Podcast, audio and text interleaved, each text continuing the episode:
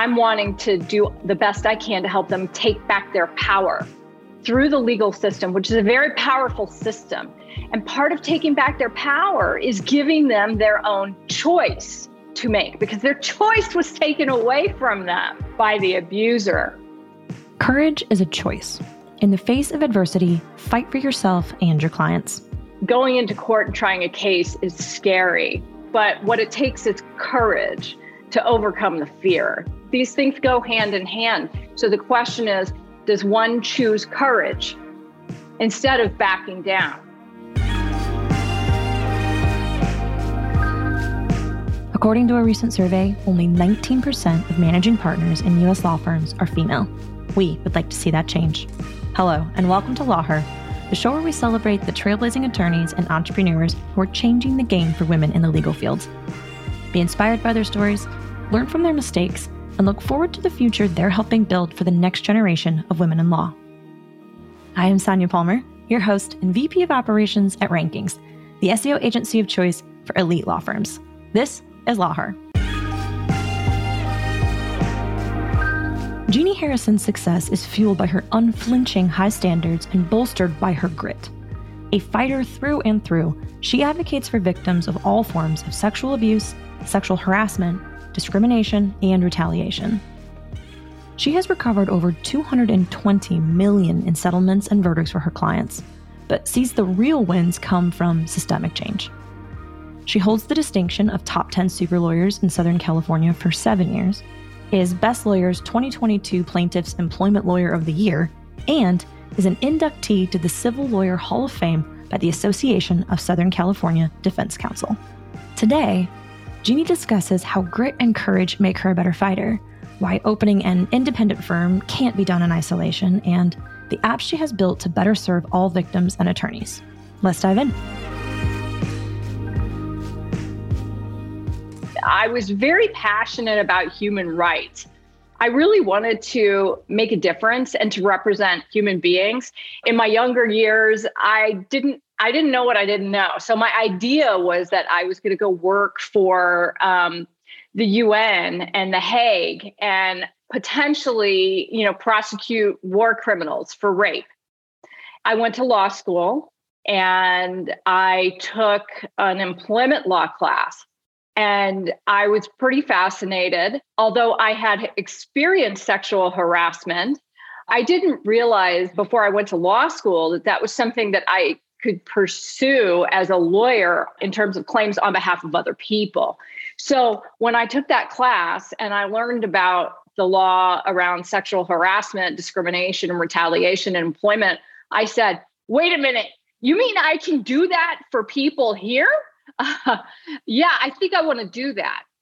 And so that is how I really got into employment law. I'm I'm obviously really passionate about women's rights. I'm just very lucky that I'm able to do what I believe in. What did you think law school was going to be like? And then were your expectations different from what it actually was? I take everything so seriously, and that's my personality, right? So looking back on it, how hard was it really? It, it wasn't exceptionally difficult. It's just the way I approached it, I think made it more difficult. And that's kind of true of my interactions with a lot of things. That's the reason why I think I end up being very good at what I do, is because I take everything very seriously. I didn't expect law school to be a great time to socialize. I didn't go in wanting to try to do that.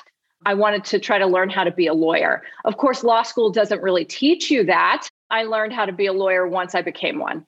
Mm. After you graduated law school, become an attorney, walk us through your path then to your first position as partner. When I came out of law school, I did a clerkship here in Los Angeles, actually with the Los Angeles County Superior Court. And I wanted to do that because I was very interested in the trial courts. I've never been interested in being an appellate lawyer. So I did that for a year. It was a clerkship with two judges.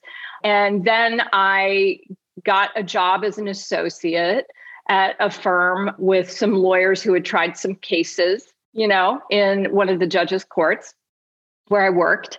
I did that for about six years and then transitioned really to just a more exclusive employment law practice in where I was an associate, we did a more general business and plaintiffs practice.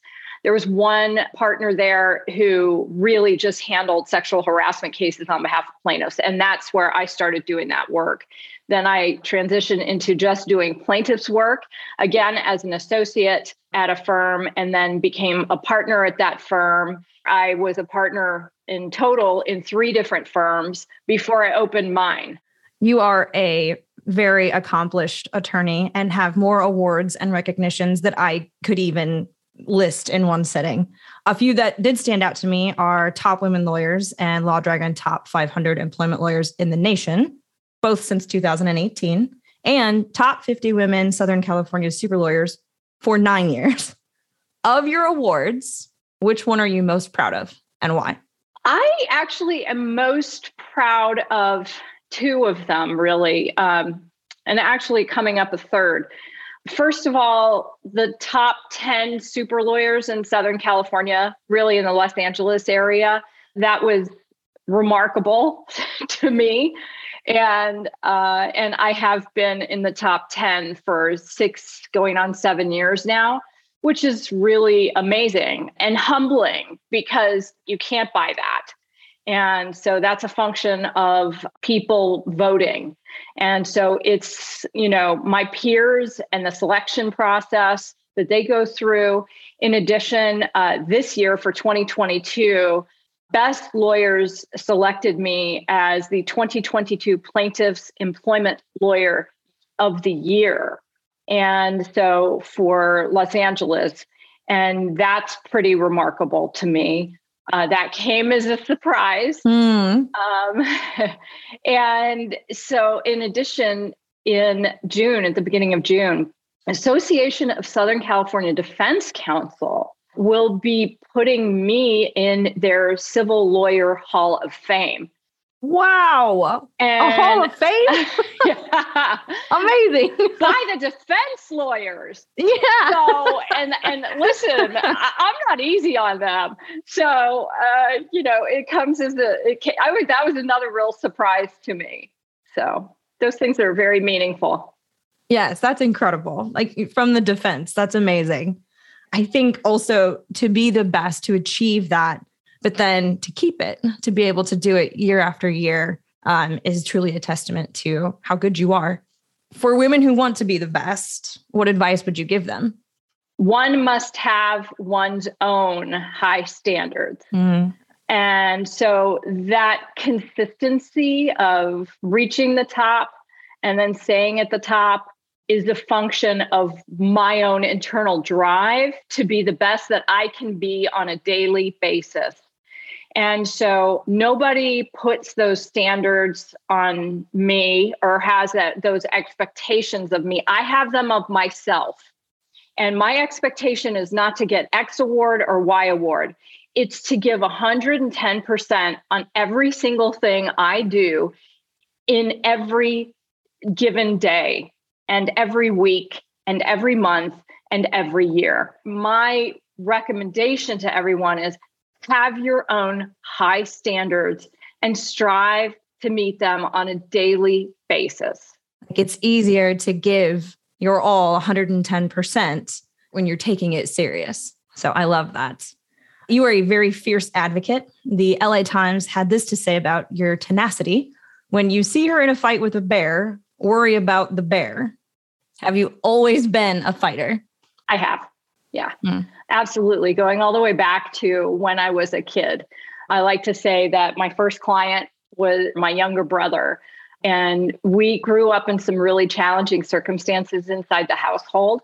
I just went toe to toe with my father, who was very demanding and verbally aggressive. But I just went toe to toe with him in order to try to protect my brother once we've gone through, you know, that fire basically every single day as a kid, standing up to a parent who that's really the scariest possible thing a person can do in their life.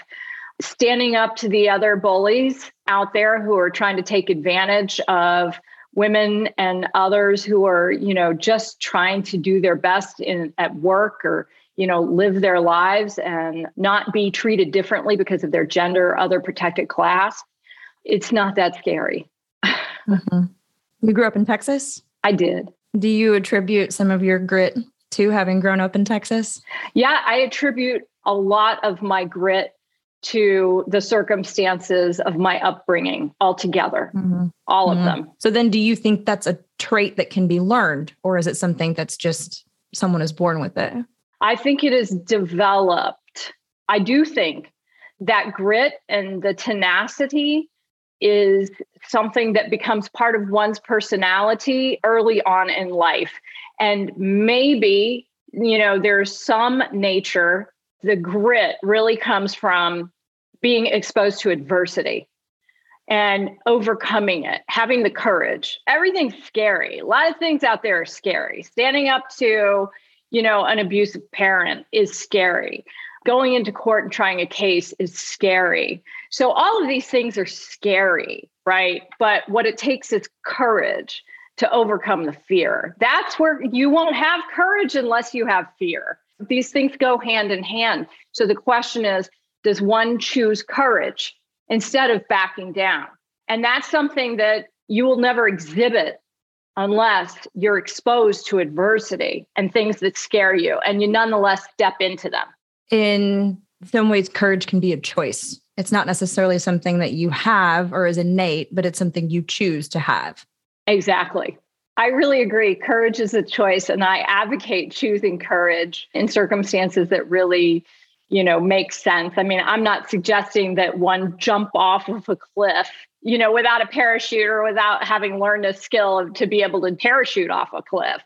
But what I'm saying is that people can surprise themselves with just how much impact they can have on the outcome of a specific circumstance if they choose courage. True courage is not reckless. It is honestly evaluating the thing that is hard and often scary and going through with it anyway. Genie's decision to open her own practice took immense courage. She explains how she knew it was time to strike out on her own. I was tired of being in partnerships where things weren't configured the way I wanted them to be. I was tired of being the squeaky wheel and saying, you know, this is wrong. I don't think we should do it this way. I think we should do it that way and being ignored. When it was clear that I was leaving my last partnership, my husband said to me, You have to start your own firm. You can't keep doing this. And he said, You know, nobody out there is going to give you the opportunity to shine the way that you will on your own. I said, I don't know how to do that. I've never done that. And he said, Don't worry, you can do it and I'll help you. A good husband. Mm-hmm. Did you have mentors, resources, anything that did help you on the way? There were a number of people actually. And so I do think that it takes a community. And I'm not even necessarily talking about financially because nobody helped me financially, right? I did it financially, but what they helped with was encouraging words and advice about how to run a business and just offering that they would be there if I, you know, met a true hour of need. And so just knowing that I had people in my corner made a huge difference for me. Whether or not you ever actually need their help, just the knowledge that you would have it if that moment came is enough to push you forward. Yeah, it's absolutely true. And I try to pay that forward and do that on behalf of other people as well. I hear about support systems all the time. And I think that's a good like point to make that it's not necessarily about always helping or pitching in, but it is just sort of this like person that you know is in your corner somebody to call when you're grappling with an issue, mm. um, whether it's oh my gosh, I'm signing my first business lease and I'm terrified. Do you think this is going to be okay? or I'm really torn about whether or not to take this case or, you know, what to do about this specific issue in a case. And it just really helps to have people to call to bounce these things off of because I think it really makes a difference to articulate things. And so, a lot of times I find that in saying things out loud to somebody else, I'm actually, you know, moving towards my own answer. I just need somebody to talk to about it. You represented five women who voted to be part of the Harvey Weinstein settlement. Can you walk us through how you came to represent these women? Yes. So my first client, Sandeep Rehal, was Harvey Weinstein's former personal assistant. God bless her. And so when the first article came out in the New York Times and people started talking about it, the press started talking about it, Sandeep called me and she said that she had spoken with a couple of lawyers and that she thought that she was probably going to need to do something about what happened to her. But these other lawyers really said that they didn't think that she had a case. And I could just tell by the way that she was, the way she was on the phone, not what she said, but the way she was. I could tell that she had serious trauma from working with Harvey Weinstein. And I wanted to know more. And so I flew up to meet with her the very next day because I wanted to know more. And I could tell that we needed to meet in person. And not only that, I, you know, it really matters to me to make sure that I'm taking care of the human beings who come to me for help. And so I got on a plane and we, you know, met the next day. And I will tell you that though she said certain things to me during that meeting, she wasn't capable of, you know, telling the full story for years. Wow. And that's not for a lack of the effort that I engaged in or that she engaged in to make it more comfortable to help her to share my stories, to let her know that I she had a completely safe space to talk with me about what was going on and to let her know that I really understood. Uh, nor was it from a lack of her trying. It was just, you know, oftentimes it is the nature of the consequences of the trauma that people have a very hard time actually admitting that certain things happened and it can take years, as we know. And for her, it did. And so I am so proud of her in her journey and what she has done. It's meant so much to me to represent her. And then, you know, to have the opportunity to represent the other women, whom, of course, I met and people who found out about me as a result of the fact that I was representing Sandeep. So that's how it came about not every sexual harassment or assault case will see restitution. Can you explain what the litmus test is or the deciding factor that tells a victim that pursuing a case would be worth it? I don't know that there is a singular answer or a litmus test. I think what happens for most people is that they can no longer tolerate the dissociation that they're creating internally by ignoring what happened to them or trying to compartmentalize what happened to them or deny what happened to them because it doesn't go away. It's still there. We claim to tell ourselves that we're compartmentalizing, but there are no boxes inside of us. Everything is connected. Everything is connected A sexual assault survivors eventually get to the point where they they have to choose to rescue themselves that's what it's really about because it becomes either about you know the perpetrator swallowing them and the disintegration of them as a human being or rescuing themselves and by rescuing themselves they have to do it by speaking out sunlight is the only disinfectant that begins to kill the virus, the contamination from sexual abuse. It's the only thing that does. Talking about it is the only thing that makes it better. And it doesn't fix it, it doesn't ever return it to the pre rape or pre sexual harassment life. It just makes it possible to move forward and have a different, integrated life. That's what it does. I share my own story as an example of the fact that there is a path forward. There is a future that can be different from the current suffering. It can be much more positive. So that's what I try to do. Yeah. How do you help these women? What is their course of action? I have a very close working relationship with my clients because it's very important that they are supported. And it's almost like, you know, we're in group therapy together. mm, I believe that. Yes. It's it's it's like that and I think that's an important part of the course of action. They then have to make the decision, the choice, do they want to get into litigation or do they want to try to get a piece of the justice pie without engaging in litigation. And that is a very personal choice. And that is a choice that, you know, probably earlier in my life, I wasn't interested in providing to people. I was just interested in going to trial.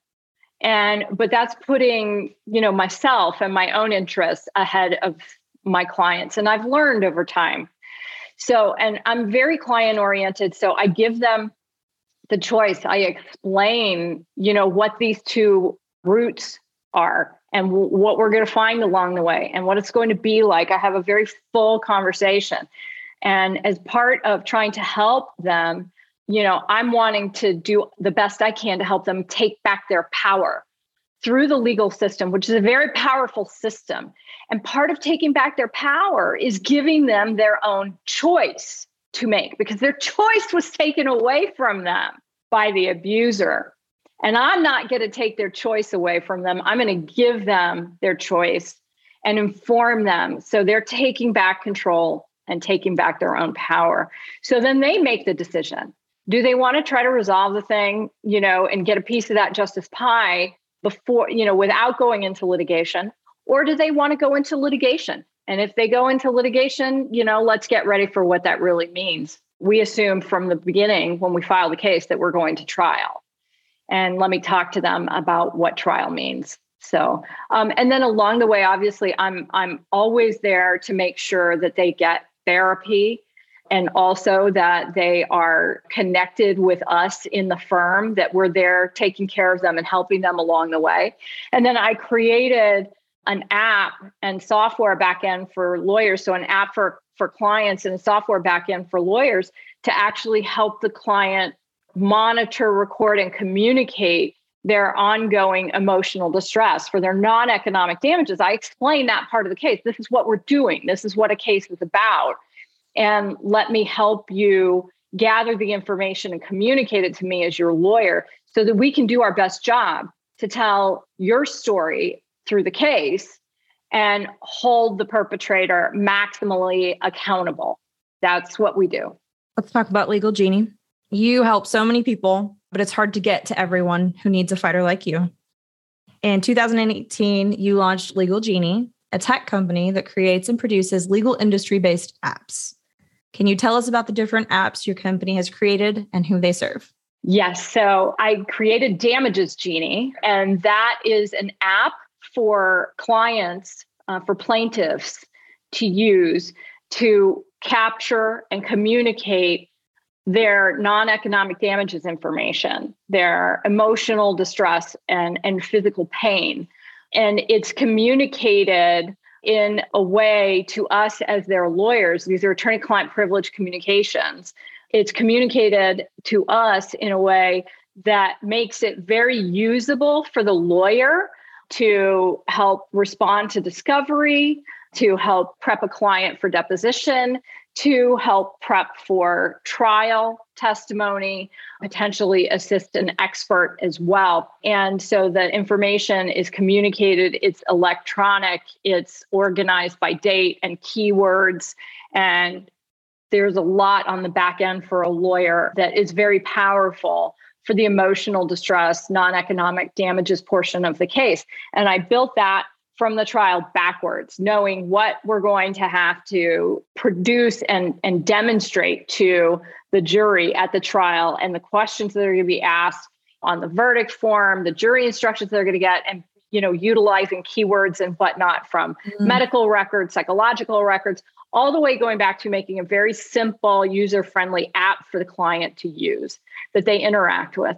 And they find it very useful. And so other attorneys can utilize that service as well. It's very inexpensive, just basically a monthly fee for them, you know, paying for their own space on the encrypted HIPAA compliant server space through Amazon. And so I don't have any contact with other attorneys' files, nor do they have contact with mine. It's completely separate. So that's one. And then, in addition, when uh, the Kavanaugh he- hearings were happening, my husband and I became very frustrated with hearing like Lindsey Graham, you know, about Christine mm. Ford. Lindsey Graham saying, well, since it wasn't reported to the police and there's no independent information, verifiable information, you know, we just can't believe that this possibly happened because what, how in the world can we, we got nothing to point to. And so we said, you know what, we're going to go ahead and create Incident Genie, which is a very simple app where people who have been victimized by sexual abuse or any kind of any kind of incident really can utilize that app to capture information immediately after the incidents happen. It geotags you. You upload you know details immediately into your like you know whatever your icloud or whatever your your system is that you want to keep that information on uh, maybe even just you know directly on your phone and it doesn't get reported to anybody else. It is what you have. You have control over the information and you can provide it to the police or, you know, whomever else if and when you choose to do so. It just helps you capture the information. That's incredible. I'm an operations person, so that that level of innovation is very exciting to me. But how intimidating it is to have to tell another human being, a stranger, what has just happened to you, and then to attach like legal repercussions by going to the police. And you can tell your phone. like that's genius, you know, like we tell our phones everything else to be able to get your own truth of what happened, not have to recall it or remember it, but to just be presented with the way you recorded it. That's incredible. Thank you. yes. And I, you know, you can take pictures. There are all kinds of things that you can do with that just to capture the information, and no one's forcing you to do anything with it. It's just making sure that you're protecting yourself by having your own independent contemporaneous record of, you know, what you experienced. Yes what was different about like building a law firm and then building a tech company? Well, they kind of went hand in hand for me. It started with realizing that, especially in, in small firms, we don't have like a whole department of people that can go and just focus on building the emotional distress, non economic damages part of the case. And I thought there has to be a way that we can use technology to make this more efficient to get the information from the client directly to us. And I started figuring out how to organize that. And then in creating that system, that process gave me ideas about how to further refine automation within my own firm. And so, like I said, they really feed each other. That innovation and being willing to adapt technology I think a lot of the legal industry was forced to do that during the pandemic. But I think the ones that went willingly and are continuing to do so are the ones that are seeing the most success. So, pie in the sky, all milestones are reached. Where do you see Legal Genie in the next five years? Wow. Um, I mean, honestly, I really do. I would I would love to partner with some case management systems out there to provide as many plaintiff lawyers as possible and their clients. I mean, because this is all about the plaintiff, to provide them what I think is a really terrific and powerful tool, um, which is damages genie to maximize the outcome of the non economic damages portion of the case. That's where I see just a tremendous deficit in the work product, many cases really, um, and where I see the most opportunity for lawyers to really maximize the outcome of the case is to be able to tell the story. And I've created technology to help lawyers tell the best possible story, which is obviously rooted in the evidence and facts and the truth, to collect that for them because, you know, I know how to try cases. And, you know, I've tried to connect the front end to the back end.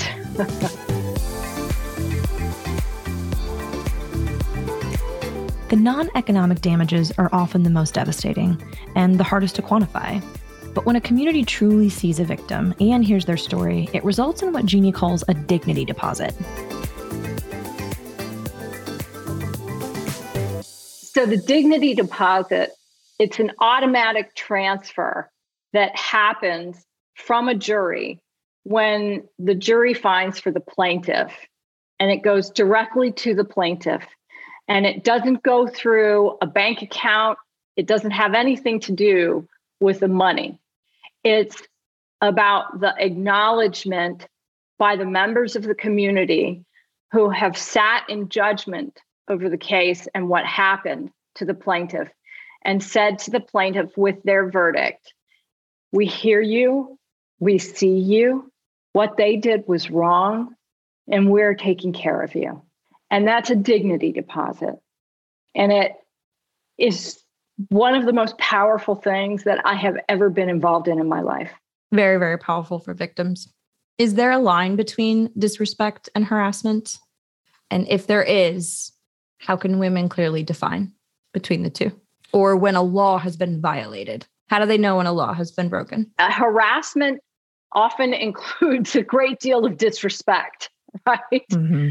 But harassment that's unlawful, that violates the law in California, is conduct that's directed at a person because of a protected class, right? So, gender, in this case, we're talking about women. So, where women are targeted and they are treated poorly in the work environment. And it really changes the terms and conditions of their employment. It affects their ability to do their job. And it's hostile because they're a woman, right? And so, listen, we've all had, you know, a boss or a supervisor who's just having a bad day and happens to be a jerk that day. But when it's a person who comes into work every single day and is demeaning and rude to and dismissive of women and is not the same way towards men. Okay. So targets women, that is where it's crossing the line. It's obvious too when there is, you know, when there is a person who's targeting a woman with regard to, you know, sex in particular, which is about power, right? So when it's targeting a woman, you look really good. You need to wear shorter skirts. I like how that looks on you. Oh, uh, oops, I dropped my pen. Can you bend over and get it? You know, and and then things that are very explicit, like if you want to keep this job, you need to take care of this. And the whole gamut happens, right? And so, you know, a lot of times what happens is that women call me and they say, I've never been through anything like this. I've never been treated this way. It is so bad. I have panic attacks when I'm driving to work. I feel like I'm going to vomit. I cry every day when I get home. These are not normal, like somewhat negative interactions with a coworker or a boss here and there. No, these are systemic problems that are causing a person to suffer on a daily basis. There's something going on there, and we need to figure out is that because of sex? It is about power and not sex. That has been what I have seen. The difference between a crude joke or a bad day and then actual sexual harassment, which is rooted in power. And it does feel very different uh, because it's dehumanizing. It feels very, very different. We're talking about a lot about sexual harassment in the workplace. Uh, and I think we can agree that every woman knows a woman or has herself been a victim in some way of dehumanizing behavior while on the job. Is this a problem you see in the legal industry? For sure. oh, yeah.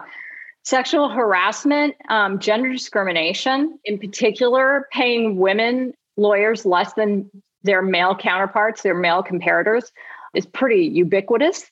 There are women lawyers who don't get the same opportunities to go to trial, handle good cases, bigger cases, all kinds of things. It happens all the time.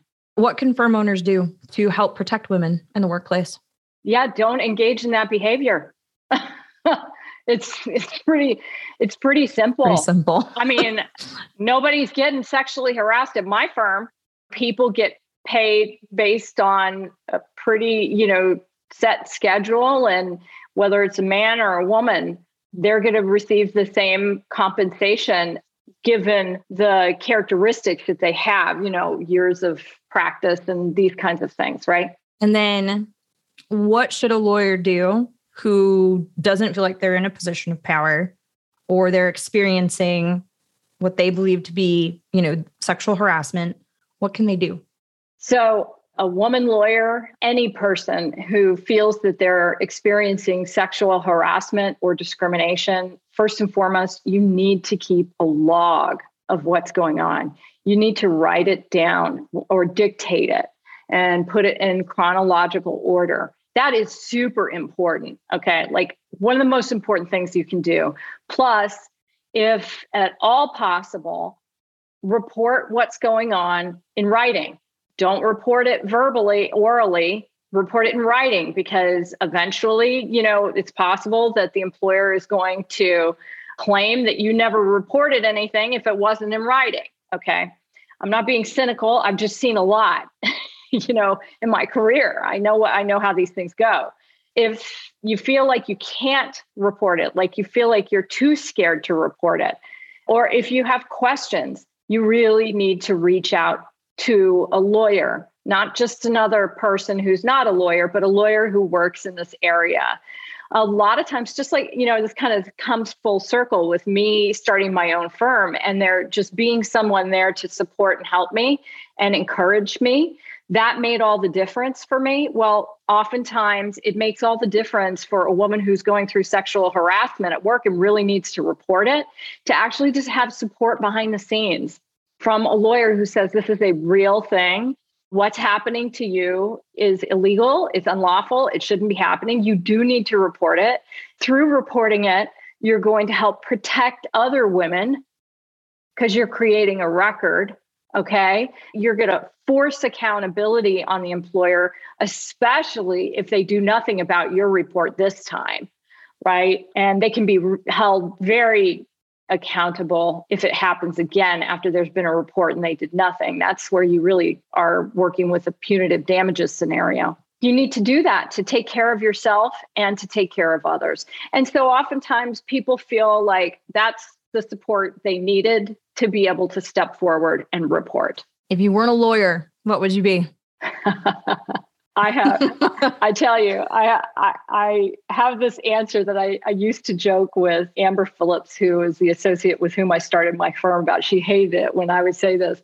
And I'll tell you, I think, I don't know, I got nothing else. It would have to be prostitution because what else would it be? I, I, I don't know what else. There's nothing. Like, I don't have other options. I'd have to be good at being a lawyer.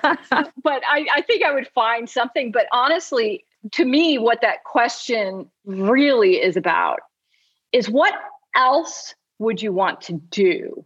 Okay. If you weren't doing this, what else would you want to do? And right now, I don't want to do anything else. This is all I want to do. I don't want anything else. When you strive to be the best, you are your only competition.